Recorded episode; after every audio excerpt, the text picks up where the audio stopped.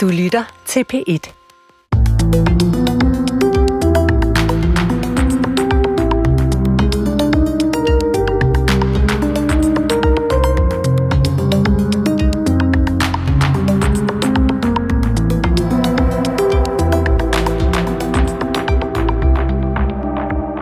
at kirken er Guds hus. Men hvordan ser Guds hus ud? Og hvad betyder kirkens form og udtryk for vores trosliv? Det skal vi undersøge i dagens udgave af Tidsånd. Vi skal undervejs besøge tre kirker med hver sit karakteristiske kunstneriske udtryk. Og her i studiet skal vi kigge nærmere på de kirker, som er opført siden år 2000. Velkommen til. Jeg hedder Christoffer Emil Bro. Der findes over 2.000 kirker i landet, og der bliver hele tiden opført nye. På en vis måde kan man sige, at indretningen af Guds hus er et udtryk for vores fælles trosliv. Kirken indrammer vores tro, og på den måde tager vores tro form efter den, helt konkret. Derfor er det også rasende interessant at kigge nærmere på den formgivning, og det har du så sandelig gjort, Jørgen Kreiner Møller. Velkommen til. Ja, tak for det. Du er arkitekt, har en lang karriere bag dig, hvor du har tegnet både rådhuse og biblioteker. Du har tegnet Kulturhuset Trummen, som nogen nok kender oppe i Hørsholm, nord for København. Du har tegnet vel af almene boliger. Og så har du også tegnet en kirke, eller du har indrettet en kirke. Ja. Men nu har du lavet en bog om nye danske kirker, altså kirker, der er opført siden år 2000. Hvorfor det? Ja, altså jeg ønskede at samle det stof op, fordi der er jo faktisk ikke lavet en gennemgang af kirkebyggeriet siden år 2000. Mm. Der er bygget 13 nye folkekirker efter år 2000. Hvad kendetegner kirkebyggeri i dette århundrede, dette årtusind? Ja, altså hvor man jo tidligere i kirkearkitekturen har kunnet rubricere kirkerne efter bestemte stilretninger. For eksempel var der jo et gigantisk kirkebyggeri i begyndelsen af forrige århundrede. Der havde været et gigantisk efterslæb, og derfor ønskede man at bygge en hel masse kirker. De blev jo udformet i skønvirkestil. Der kunne man godt finde kendetegn fra den ene kirke til den anden. Det kan man ikke længere. Altså, de kirker, der bygges i dag, de er vidt i deres formmæssige udtryk. Arkitektur er de jo vidt forskellige. Så der er ikke nogen fælles formmæssige stiltræk. Der er nogle enkelte funktionelle ting, som er fælles fra kirkebyggeriet, men der er ikke tale om en ny stil overhovedet. Jeg synes jo alligevel, når jeg bladrer igennem de kirker, som du har udvalgt, som altså er moderne kirker skabt her i vores århundrede, at der er noget, altså at der er flere af dem, de ligner ikke kirker. Særlig meget i hvert fald. Altså den her nede ved Roskilde, ved Jyderup, Helligkorskirke. Ja. Nu har jeg åbnet her. Man kan selvfølgelig af god grund ikke se det i radioen, men det ligner jo ikke særlig meget en kirke. Nej, men det er jo rigtigt. Altså, det er for så vidt ligegyldigt, om man går på den ene eller den anden side, så ligner det der jo, jeg har forsøgt at beskrive det i ord, det ligner jo sådan en stor isblok. Det er jo lavet i det her et kompositmateriale, sådan et fibermateriale, et kunstmateriale, og der er jo ikke nogen markeringer af tagkanter og hjørner og fundamenter osv. Det ligner måske en stor papmodel, som man laver dem inde på Kunstakademiet, når man laver sine skitseforslag osv., så det er lidt svært. Det ligner ikke en kirke, og hverken tæt på eller på distancen. Men det er skulpturelt, når man kan betragte det som en skulptur, er det jo en helt usædvanlig form, der ligger i det der grønne landskab. Der er sådan et stort grønt landskabsrum, som går ned til Roskilde Fjord, og så ligger den der skarpkantede isblok deroppe, og det er jo noget helt andet end alle de parcelhuse og små rækkehus, der ligger rundt om. Det er noget særligt, og det er også byens særlige rum. Det er nemlig byens kirke. Ja, nu den her, og så er der også den, jeg slår op på her, Tre Kroner Kirke. Du var inde på den før nede ved Roskilde. Ligner heller ikke en kirke. Det er en stor, hvid kasse. Noget, som man kunne have bygget. Altså, jeg siger ikke, det er forkert eller noget. Jeg siger bare, jeg synes, det er noget karakteristisk. Store, hvide former, som bliver placeret i landskabet. Ja. Det er rigtigt. Det er meget. De to kirker, du nævner der, det er meget skulpturelt, ikke? Altså hvor kirken i Jyllinge Helligkorskirke er skarpkantet form, så er kirken i Tre Kroner, den er jo så støbt i beton, og det er jo organiske former, det er runde former.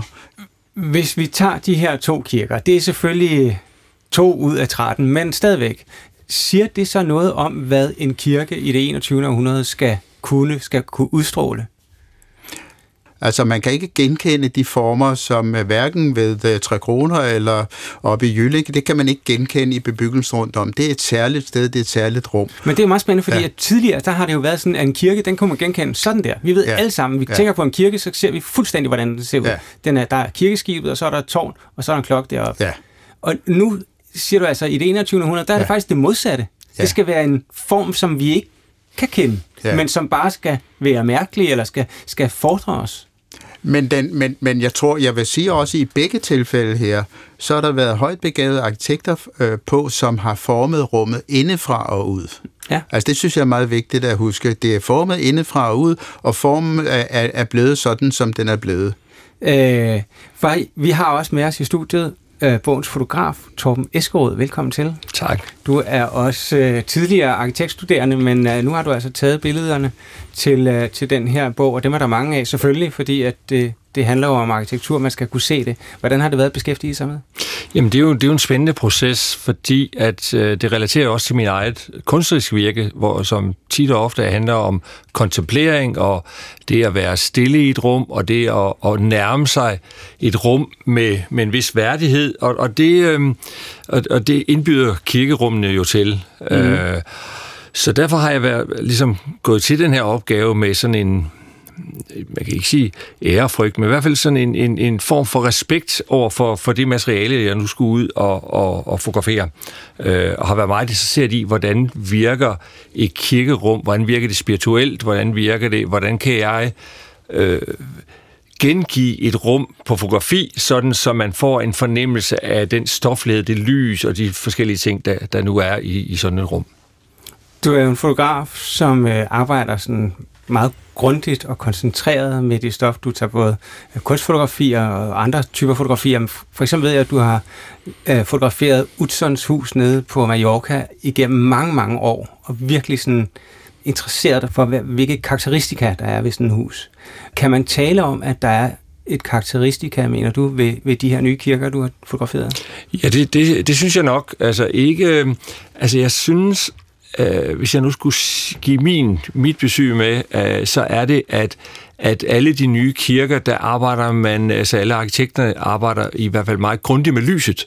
Altså lyset er en vigtig, vigtig del i nyere kirkearkitektur. Det er det. Det er selvfølgelig også i de gamle kirker, men man kan se her, man har kirker, hvor man lægger store glasflader ind, og man har udsyn i nogle af kirkerne, hvor man kigger ud, hvor tidligere kirkebyggerier, der kigger man meget ind. Og det synes jeg er, jeg synes næsten alle de kirker, jeg har været i, har haft et meget, meget spændende lysindfald og måder at arbejde med lys på. Det er et meget godt eksempel på, hvordan arkitekturen også afspejler noget af den kirkelige, teologiske udvikling. Fordi det er klart, når man har langt mere udsyn fra kirken ud på det omgivende samfund i øjeblikket, så handler det også om sammenhængen mellem kirkelivet, troslivet og så det omgivende samfund, vil jeg mene. Eller hvad siger du, Jørgen? Ja, jeg starter jo min bog med at skrive om en lille inspiration, jeg har haft igennem mange år. Det er et lille kapel oppe i Finland i forbindelse med et universitet ude for Helsinki, Otaniemi.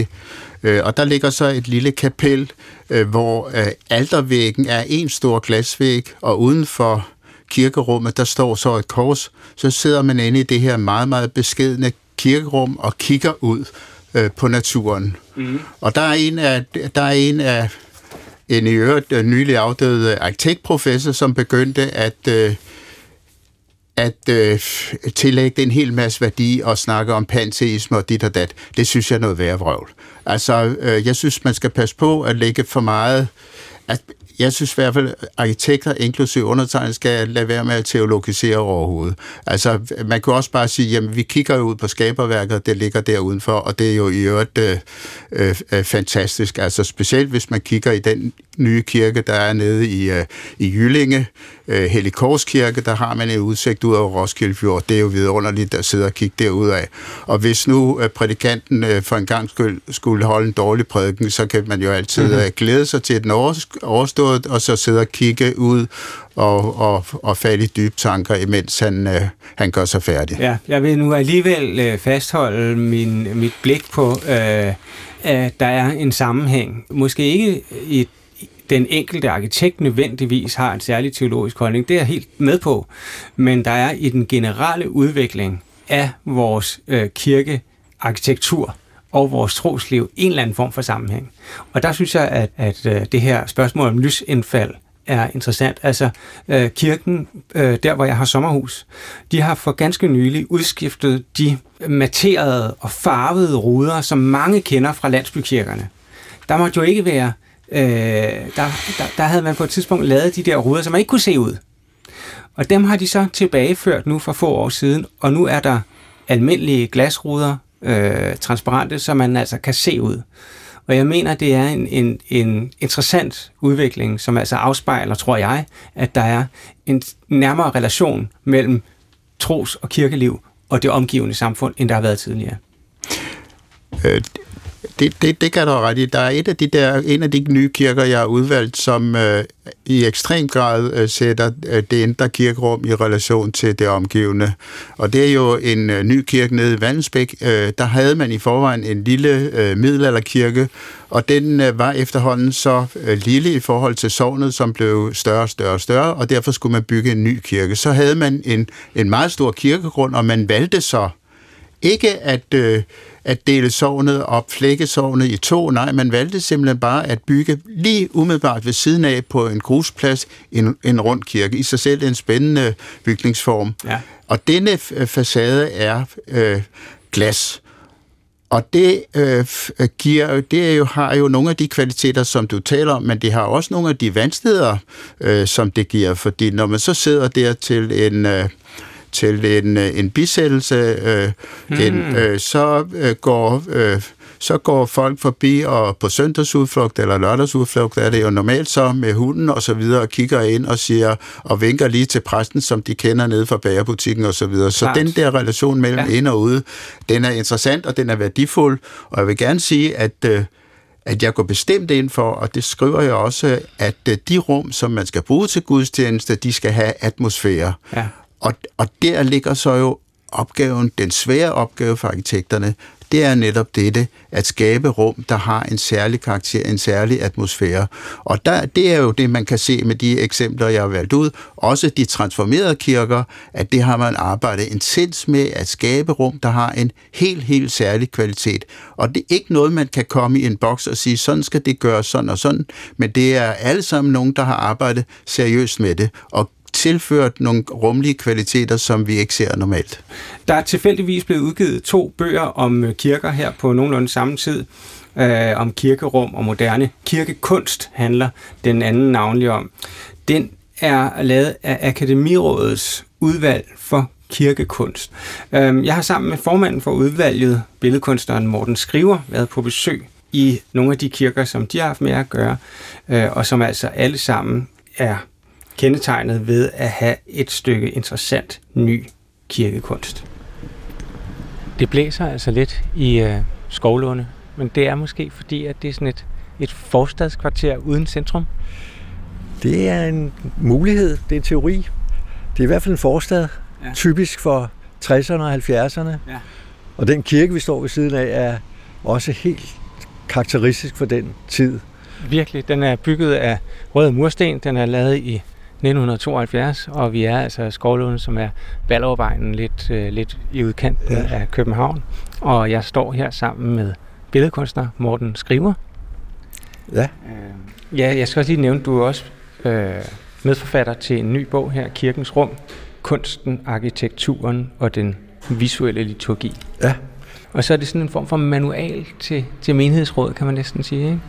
Ja, altså tanken med bogen er jo, at vi vil lave en vejledning for menighedsrådene. En bog, der kunne både være til inspiration og udgangspunkt for forandringsprojekter i kirkerne, altså af æstetisk, kunstnerisk karakter. Der manglede sådan en. Og så har vi efterhånden opbygget en meget stor erfaring i udvalget, som vi gerne ville dele ud af, om hvordan man bedst griber sådan nogle projekter an. I er i alt 12 personer i det her udvalg. Der er 5 af dem, der har skabt bogen her. Men hvorfor er det egentlig vigtigt at have sådan et udvalg som jer? Jamen, det er der jo i allerhøjeste grad brug for, fordi at der ude i kirkerne jo hele tiden foregår en udvikling af kirkerummet æstetisk. Der bliver efterspurgt nye altertavler og andre forandringer i kirkerne, som er store indgreb meget ofte i det eksisterende rum. Og man kan jo ikke forvente, at menighedsrådene, som er almindelige borgere af alle mulige art, har en særlig indsigt i den opgave. Så vores formål er at fungere som et slags offentlig konsulentfirma, der tager ud og hjælper menighedsrådene og dem, der er omkring kirken, med at finde den rigtige måde at lave de forandringer i kirken på, som man drømmer om. Og et af de steder, de drømte, det var her i Skovlunde Kirke, ja. Og hvor I også har været konsulenter. Lad os prøve at gå ind i kirkerummet. Ja. Det er et stort, flot rum. Stort, flot rum, ja. Ja. Med sådan en murstensrum. Det er meget, meget sådan brændt lerfarve. Ja. Og så er der altså udsmykningen. En række malerier, de malede af Erik Hagens. En række højtidsskabe. Ja. Bemalede højtidsskabe. Ja, ja. Ja, det kan være, du skal beskrive.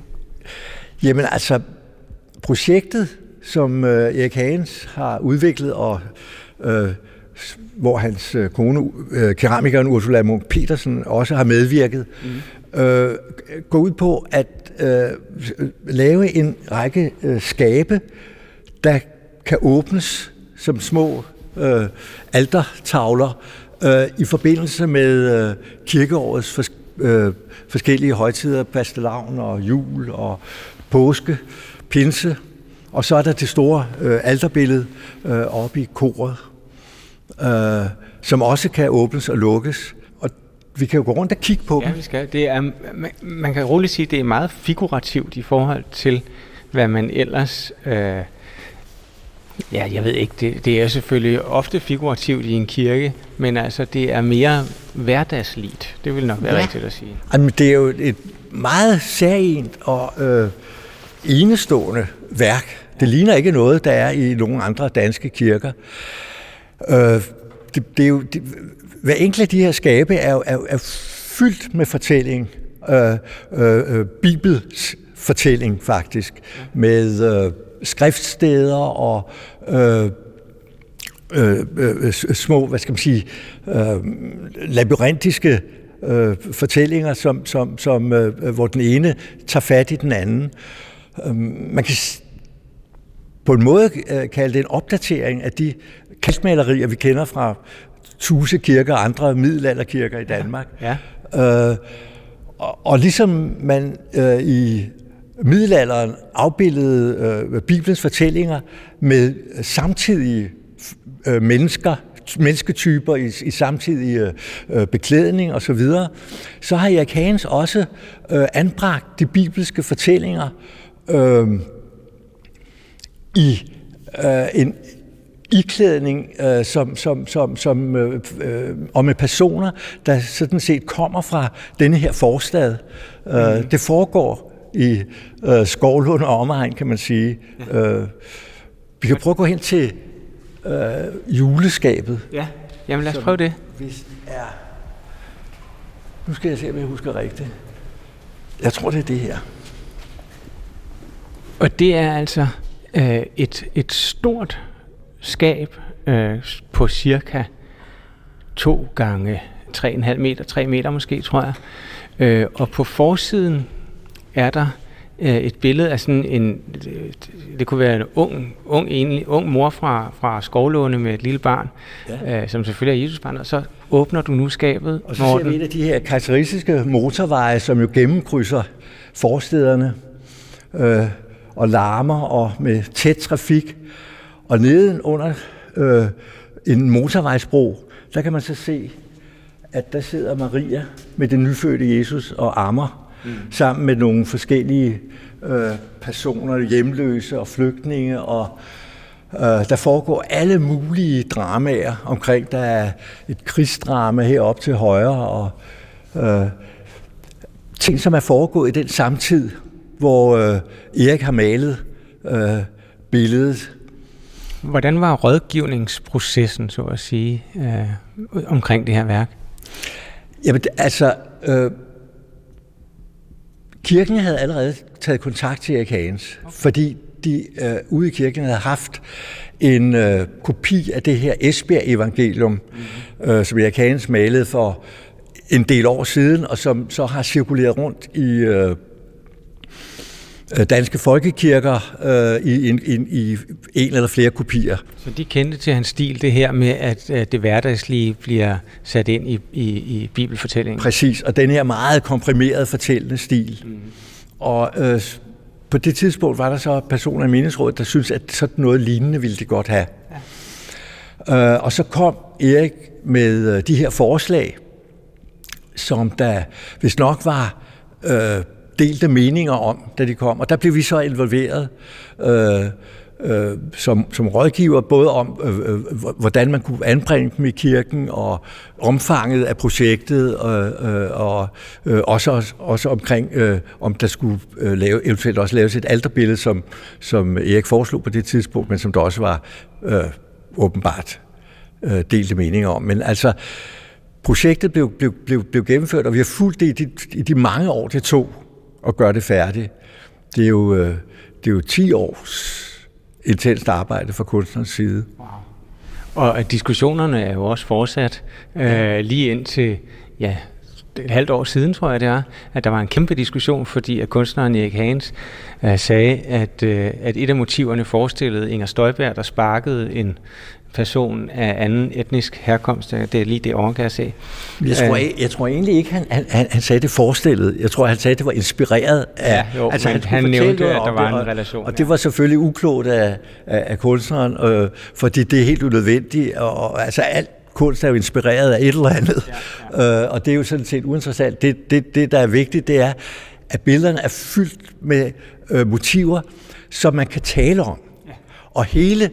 Altså den grundlæggende idé i det her er jo at skabe samtalebilleder, fortællebilleder, som kan bruges i alle mulige sammenhænge i det kirkelige liv. Og som ikke nødvendigvis skal skabe enhed, men som skal skabe et rum, hvor man kan tale om religionen som en levende ting i vores nutid.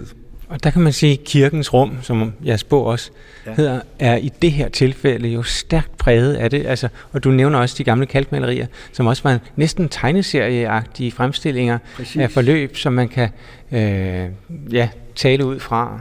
Ja, og man kan jo sige, at kalkmalerierne de blev til en tid, hvor folk ikke kunne læse og skrive, og var derfor den måde, Bibelen blev formidlet på. Men vi lever i en tid nu også, hvor,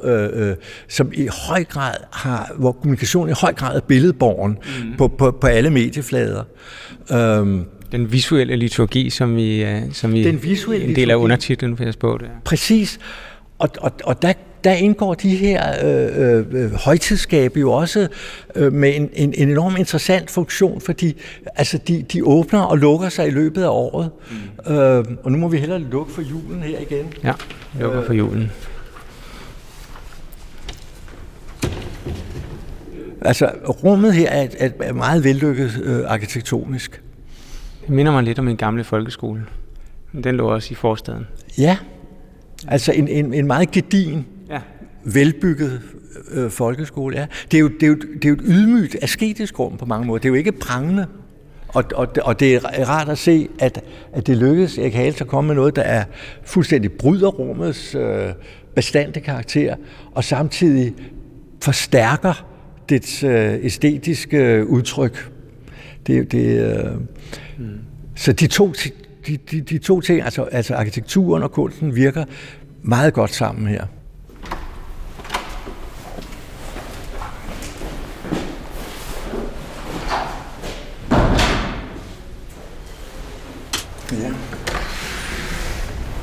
Det var formanden for Akademirådets udvalg for kirkekunst, billedkunstneren Morten Skriver, som viste os kirkekunsten i Skovlunde Kirke. Og ham og jeg tager videre og besøger flere kirker. Lige nu kører vi mod Grøndalskirken, og reportagen derfra kommer lidt senere i udsendelsen. Hvis man undervejs får lyst til at se, hvad det er for kirker og hvilken kirkekunst vi taler om, så kan man finde langt de fleste på nettet. Hvad skal man som fotograf forholde sig til, når det er kirker? Altså, er der noget i det religiøse, som man prøver at indfange, når man tager billeder af kirker? Det er klart.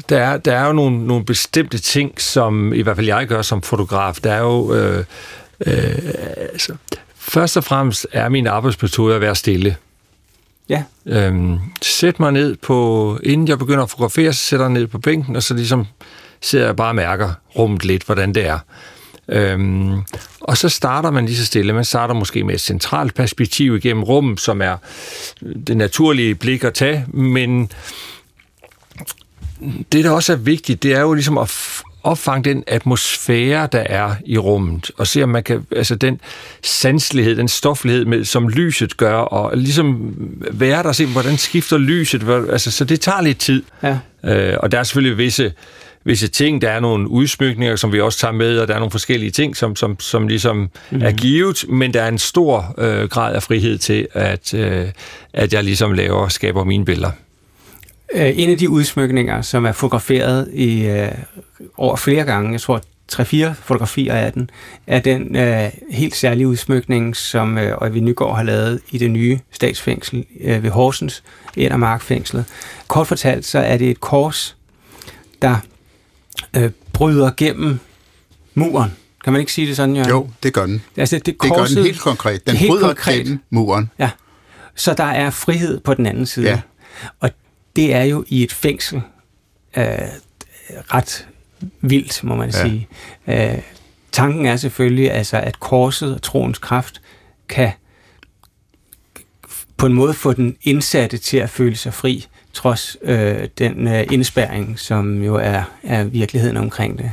Hvad lagde du vægt på i netop ved at fotografere sådan et værk, som er så ladet med alt muligt? Jamen, det er jo et fuldstændig fabelagtigt værk, og meget, meget, meget svært at fotografere. Ja. Fordi at, det handler jo om, at der kommer lys ind, altså det vi kalder modlys ind i et rum, og det er selvfølgelig det, der skal, så der har en vis overstråling. Klart. Og der er forskellige... Det vi kalder farvetemperaturer, der er jo lyset indvendigt, og som er varmt, og lyset udenfor, som er koldt, og der er hele de der ting, man skal få til at balancere. Men det er jo sådan en teknisk ting, men når man så er derinde og siger, men det lys, der kommer derfra, altså det gør noget, synes jeg. Mm.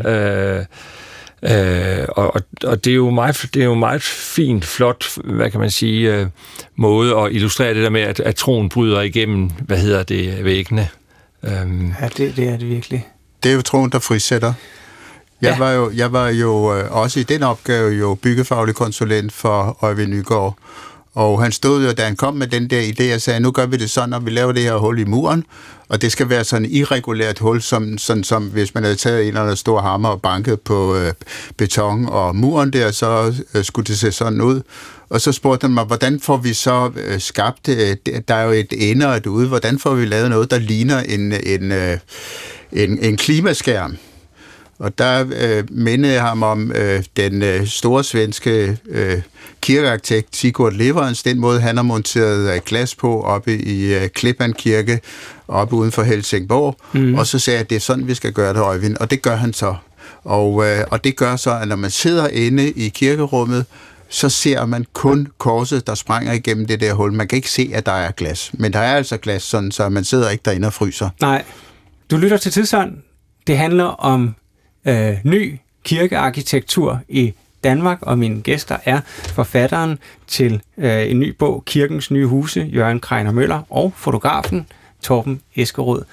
Vi er samtidig på en lille tur rundt i landet sammen med formanden for udvalget for kirkekunst under Akademirådet. Og denne gang besøger vi Grøndalskirken. Ja, den er bygget i 1920'erne. Den er 100 år gammel. Ja, bygget i nationalromantisk stil, så det er sådan en enormt forstørret, kalket landsbykirke. Ja, det, så kan man se det for sig. Og så skal man altså også lige se for sig, at den ligger sådan lidt imellem to indfaldsveje, ja. Så den lige på en lille ø. Ja. Så det er ikke nogen meget fredelig placering. Den ligger som sådan en klippeborg i en flod af biler. Ja, det er meget præcist. Og rummet er meget stort, ikke? Som en fabrikshal nærmest. Ikke udpræget elegant heller, men tungt, kan man sige.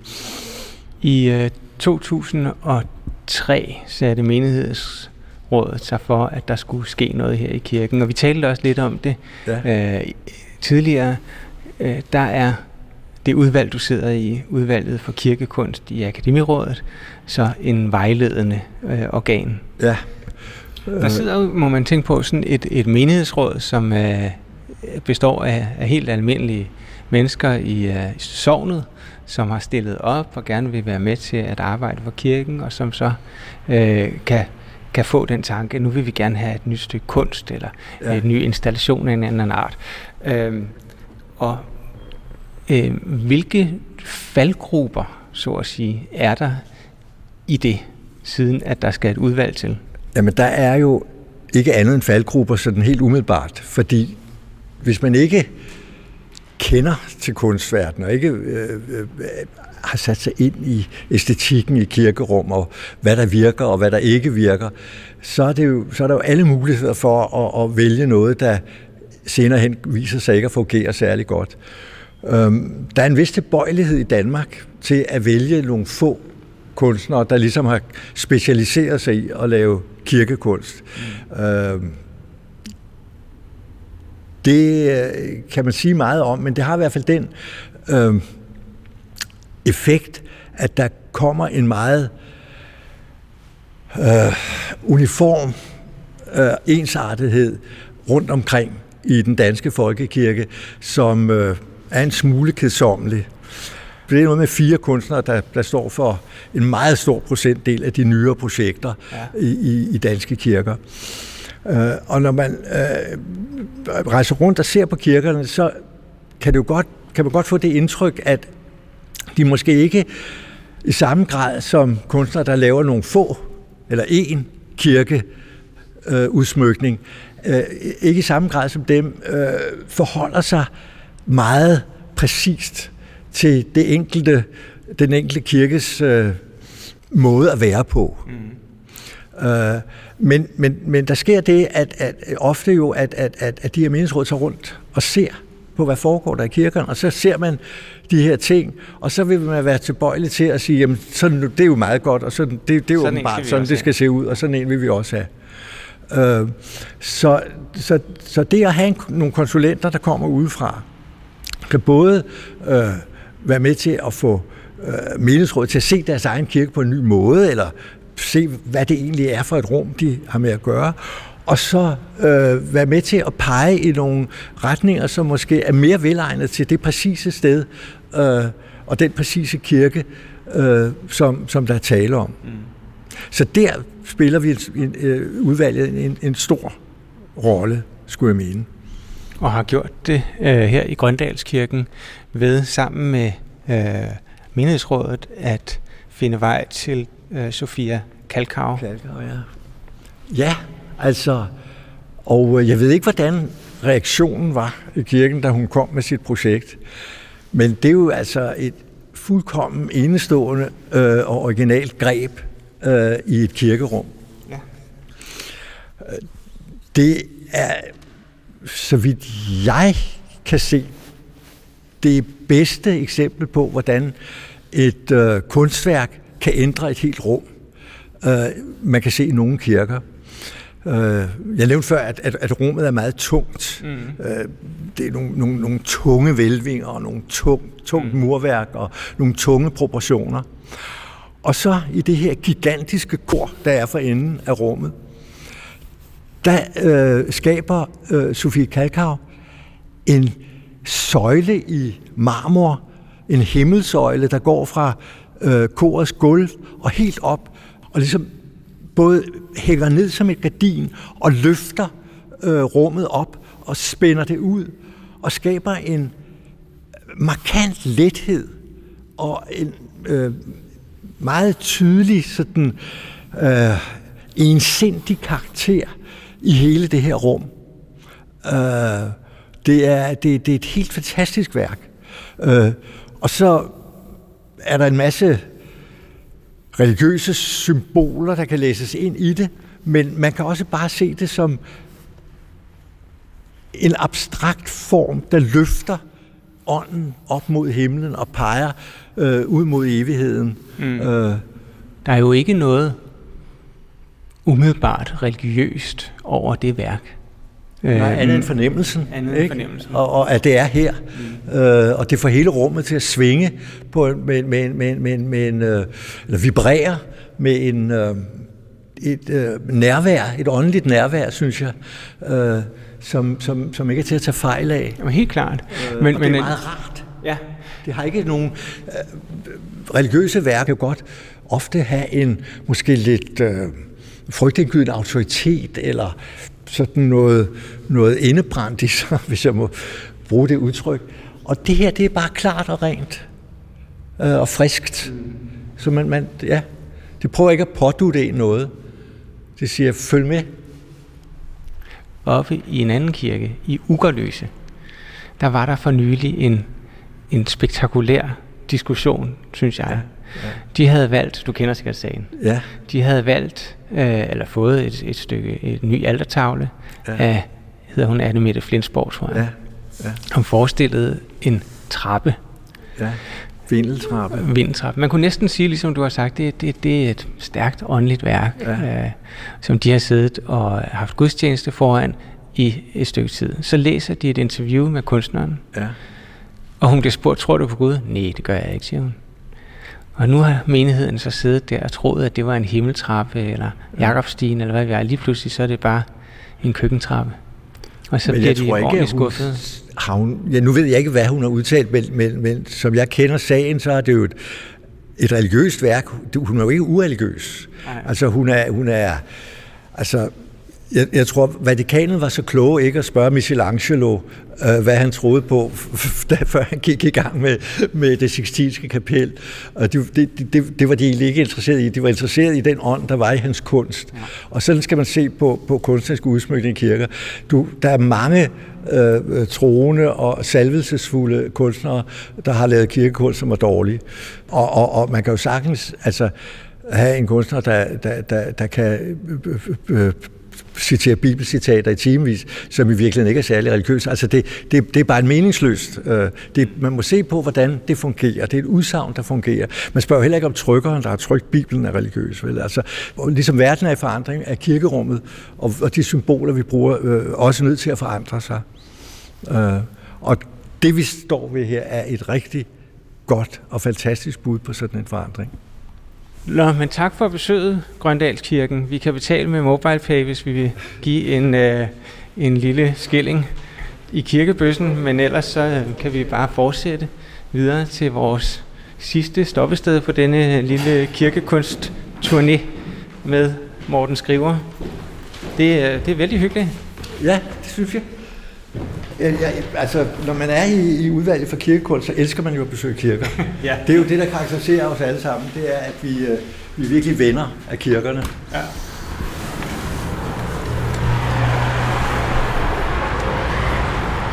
Og her i studiet er vi tilbage med arkitekt Jørgen Kreiner Møller og fotograf Torben Eskerod, aktuelle med udgivelsen Kirkens Nye Huse.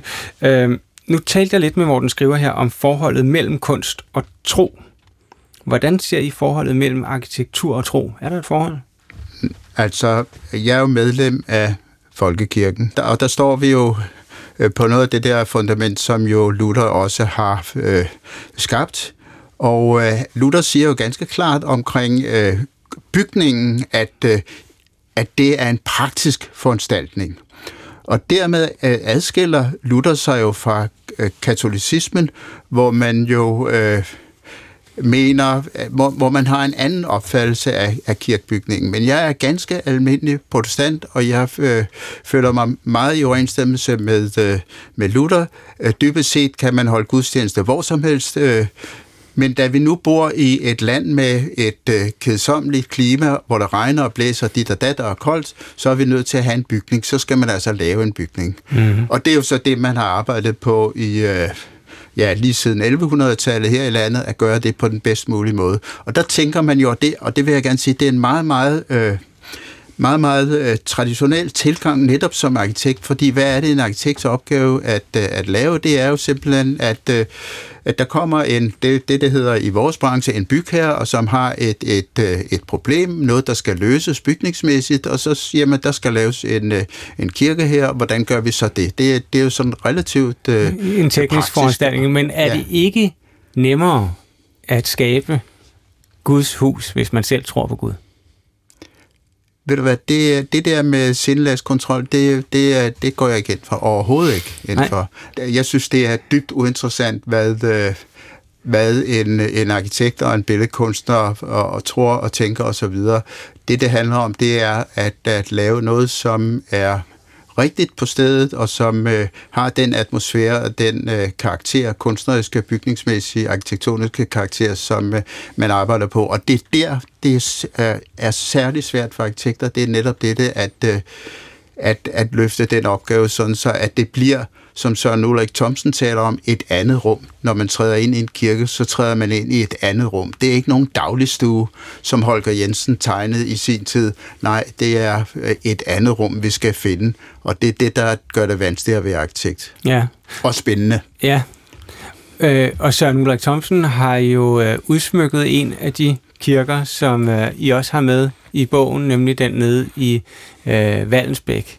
Det er en helt særlig... det er en helt særlig kirke, du fortalte om den før, den runde glaskirke, men udsmykningen er også helt særlig. Prøv at fortælle lidt om, hvad det er, der foregår. Ja, altså det er jo skriftsteder, han har valgt ud. Og det har han jo skrevet meget om, og jeg var så glad og heldig over, at han gav lov til, at den tekst, den forklaring, han har til de skriftsteder, det står så også i bogen, så jeg synes, man skal læse den. Jeg ønsker ikke at gengive den, fordi nej. Jeg kan huske billeder, men ikke tekst så godt. Men det kan da være, at vi lige skal lytte lidt til Søren Ulrik Thomsen selv, hvor han taler om indgangspartiet. Det er nemlig sådan, at han var gæst, da Danmarks Radios tv-gudstjeneste for ikke så lang tid siden besøgte Vandensbæk Kirke, og i den forbindelse interviewede Paula Lareinham. Altså for det første, så sagde jeg jo, da jeg blev bedt om at lave den udsmykning, at det skulle ikke være mine egne tekster. Fordi man skal skelne mellem ordet og ordene.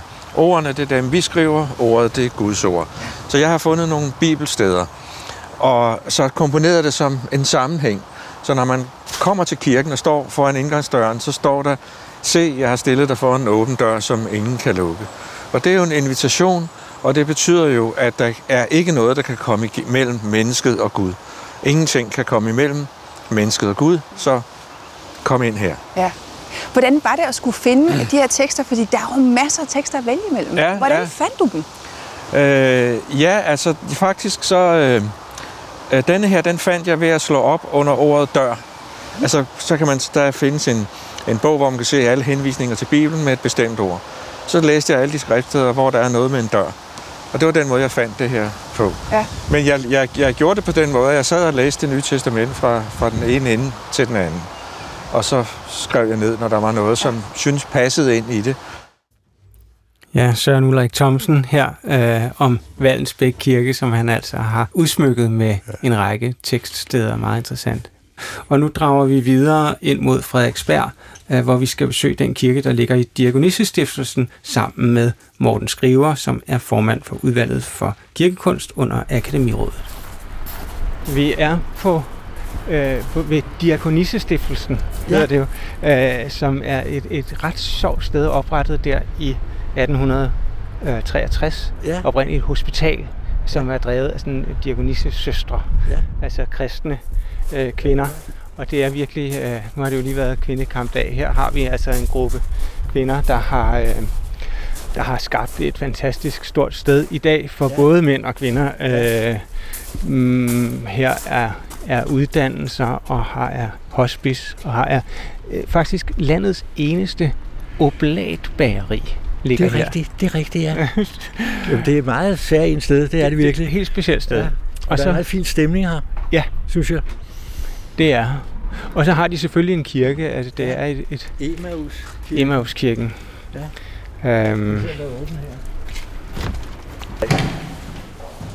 Du kalder det en virksomhedskirke, og det vil sige, at Akademirådet og udvalget for kirkekunst der har sådan set ikke været en vejledende del lige her. Nej, der er jo ikke noget menighedsråd i sådan en kirke her, men bare en bestyrelse. Og de var så kloge at henvende sig til kunsthistorikeren Michael Wivel, som anbefalede dem det projekt, vi skal ind og se nu her. Så, men I har men vi har det med i vores bog. Ja, fordi det er jo ikke, fordi det kun skulle være projekter. Er det her, man går ind i kirken? Det er det vist. Ja. Det er et projekt, vi anser for at være utrolig vellykket og vigtigt, fordi det forbinder en klassisk måde at lave figurer på, altså en kunstnerisk form, der har sådan dyb forankring i kunsthistorien, med et helt nyt originalt udtryk, som vi kommer til at se nu. Ja, nu træder vi ind i Emmauskirken. Ligger på Frederiksberg, København. Og Emmaus, hvis man lige undrer sig over det, så er Emmaus jo det sted, hvor den genopstandende Kristus møder to disciple, tror jeg, eller i hvert fald to mennesker, umiddelbart efter hans opstandelsen. Det er det første, der sker efter opstandelsen. Ja. Og det første, der sker her, når vi træder ind i kirken, det er, man her for enden ser en Jesus-figur, der ikke ligner nogen anden.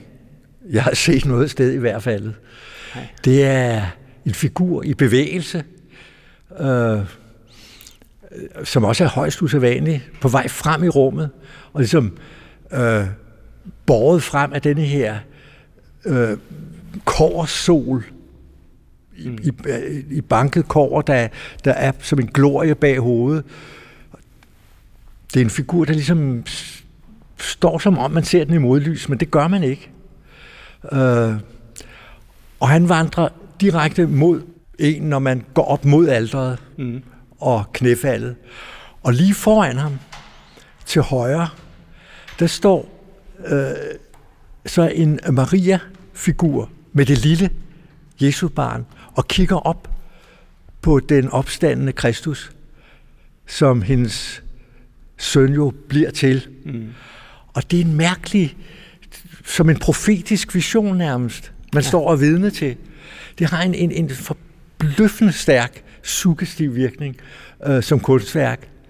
Og i det her gigantiske rum, som vi står i, de bliver fuldstændig fyldt af de to figurer, når man står. Det er meget svært at fotografere den virkning, faktisk, som de har fysisk, når man er i rummet.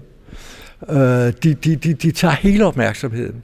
Men der er jo mere end det, fordi når man kommer ind her, af den indgang, vi ikke kunne komme ind af, så ser man jo først en mindre lille figurgruppe med to kvinder, som mener jeg er at de to kvinder, der står ved den tomme grav. Sådan tror jeg, det skal forstås. Men som i hvert fald tager imod en, når man kommer ind i kirken. De står, og man kan se, de er fortvivlede og undrer sig. Og så ser man herhenne, det er den anden Maria, ikke? Maria Magdalene, som står ligesom med stor mod og selvtillid og kraft og kigger op mod frelseren, kan man sige. Så der, når vi taler om visuel liturgi, så får den jo hele armen her, ikke? Altså det er jo du kommer midt ind i en forkyndende fortælling, altså, og en essens af bibelberetning, som er meget kraftfuld. Meget kraftfuld, og sådan set, altså, samtidig også sådan rimelig lavmælt, eller hvad skal man sige, det er jo, altså, det er jo ikke nogen skulptur, som er sådan nogle stærkt ekspressionistiske, supermoderne typer. Det er det egentlig ikke. Overhovedet ikke. Altså, Lisbeth Nielsen, det hedder hun, kunstneren. Ja, og er jo et navn, som der sikkert er mange, der slet ikke kender. Og hun arbejder i en stil, som man kender fra, måske fra en som Nellemose og sådan nogle forskellige figurmager, men som mange ville synes var gammeldags. Men her virker den bare tidløst, og det er perfekt til en kirke. Og det er så fri for bagtanker af nogen art. Man kan mærke, at kunstneren virkelig har prøvet at udtrykke noget indefra så præcist som overhovedet muligt. Det er meget fornem kunst. Det er i 1914, at de begynder at renovere den her kirke, og i den forbindelse, man får det her værk. Det er jo ret hårdhændet renovering. Man kan jo se, at de har fjernet de fleste af bænkerædderne. Undskyld, jeg sagde 1900. Det er 2014 selvfølgelig. Det er 8 år siden. Ja, det er det. Man har fjernet bænkene. Ja, de fleste af bænkene er blevet fjernet, og der er kommet løse stole ind. Og det er tydeligt et multifunktionsrum, der har mange forskellige opgaver her i Diakonissestiftelsen. Men og selvom man kan sige, at rummet sådan, at den årsag er sådan opløst til en vis grad, så gør denne her figurgruppe, der er anbragt, at det er totalt samlet alligevel. Det er derfor, vi synes, det var så vigtigt at få med i vores bog, fordi det er et eksempel på altså gammeldags billedfortælling, som samtidig på en helt ny måde skaber et slags teater, kan man sige, af figurer, som i sig selv er forkyndende, men på en måde, der er helt åben. Du skriver, at det er Lisbeth Nielsens værk her i Emmauskirken er et af de mest bevægende skulpturelle udsagn i nyere dansk kirkekunst. Ja, det mener jeg er helt oplagt. Ja. Og jeg kan i hvert fald ikke komme i tanke om andre. Altså et hovedværk i nyere dansk kirkekunst. Ja, det er det virkelig. Man kan jo sammenligne det måske med Thorvaldsens Jesus i Vor Frue Kirke, som jo på den tid var en total nyskabelse, hvor man indtil da stort set altid afbildede Jesus i kirken som denne her korsfæstede Kristus, så kom han med den. Det var også den opstandende og tilgivende Jesus. Og så kan man sige, den står så der statisk, og så gør Lisbeth Nielsen det, at hun skaber en Jesus, der i bevægelse og i selskab med sin historie, med Maria, med Jesusbarnet, og helt tilbage fra den tomme grav, og Maria Magdalene, der står og kigger. Det er et besøg værd. Ikke alene noget, et besøg værd, ja. Og ikke alene noget at skrive hjem om, men også noget at skrive om i jeres bog, Kirkens Rum, som netop er udkommet, Morten Skriver. Med det her meget, meget smukke værk vil jeg sige stort tak. Selv tak. Det var en fornøjelse.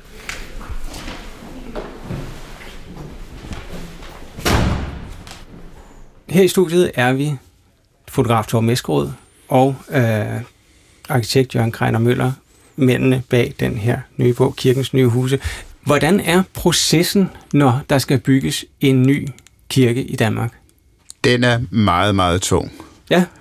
Der er en af de nye kirker, der er i bogen der, den har været 20 år undervejs. Det er den fantastiske kirke nede i Tre Kroner. Hvordan kan det være, at processen er så langsom? Jamen det er jo fordi, at det er jo menighedsrådene, der er bygherrer. Men de, alt, hvad de laver, det skal godkendes, økonomien skal godkendes i provstiet, byggeriet, hvis det er en transformation af en kirke, altså en ændring af et kirkerum osv., så skal det godkendes højere op i stiftet. Stiftet skynder sig at sende materialet ud til Nationalmuseet og til den kongelige bygningsinspektør, og de selv laver så nogle udtalelser, og så kører så det frem og tilbage. En række instanser, som selvfølgelig det gør det noget bureaukratisk. Ja. Men når det så ovenikøbet af en ny kirke, så skal vi altså helt op i kirkeministeriet. Og det kan godt være, at man inden for det der felt, det jo arbejder med evigheden, og det har man da en klar opfattelse af indimellem, når man sidder med og skal bygge en ny kirke. Så det tager lang, lang tid, og jeg synes virkelig, at man skulle tænke grundigt over det i de beslutningstagere, altså politiske niveauer osv., osv., om man dog ikke kunne gøre det noget hurtigere. Ikke det som mindre er der kommet 13 nye kirker her siden år 2000, og nogle af dem har du ordentligt købet interesseret dig. I har interesseret jer rigtig meget for i den nye bog her, Kirkens Nye Huse, Dansk Kirkebyggeri efter år 2000. Jørgen Kreiner Møller, Torben Eskerod, tillykke med bogen, og tak fordi I kom. Ja, tak. Selv tak. Tidsånd er slut for i dag, hvor det handlede om nye danske kirker. Mit navn er Christoffer Emil Bro, og jeg vender tilbage igen næste uge, hvor det skal handle om to af landets dagblade, der har ligget i en form for åndelig konkurrence de sidste 125 år, nemlig Politikken og Kristeligt Dagblad. Hver af de to aviser har fået skrevet deres 125-års jubilæumsbog, og jeg har de to forfattere i studiet. Tak fordi du lyttede med, og på genhør.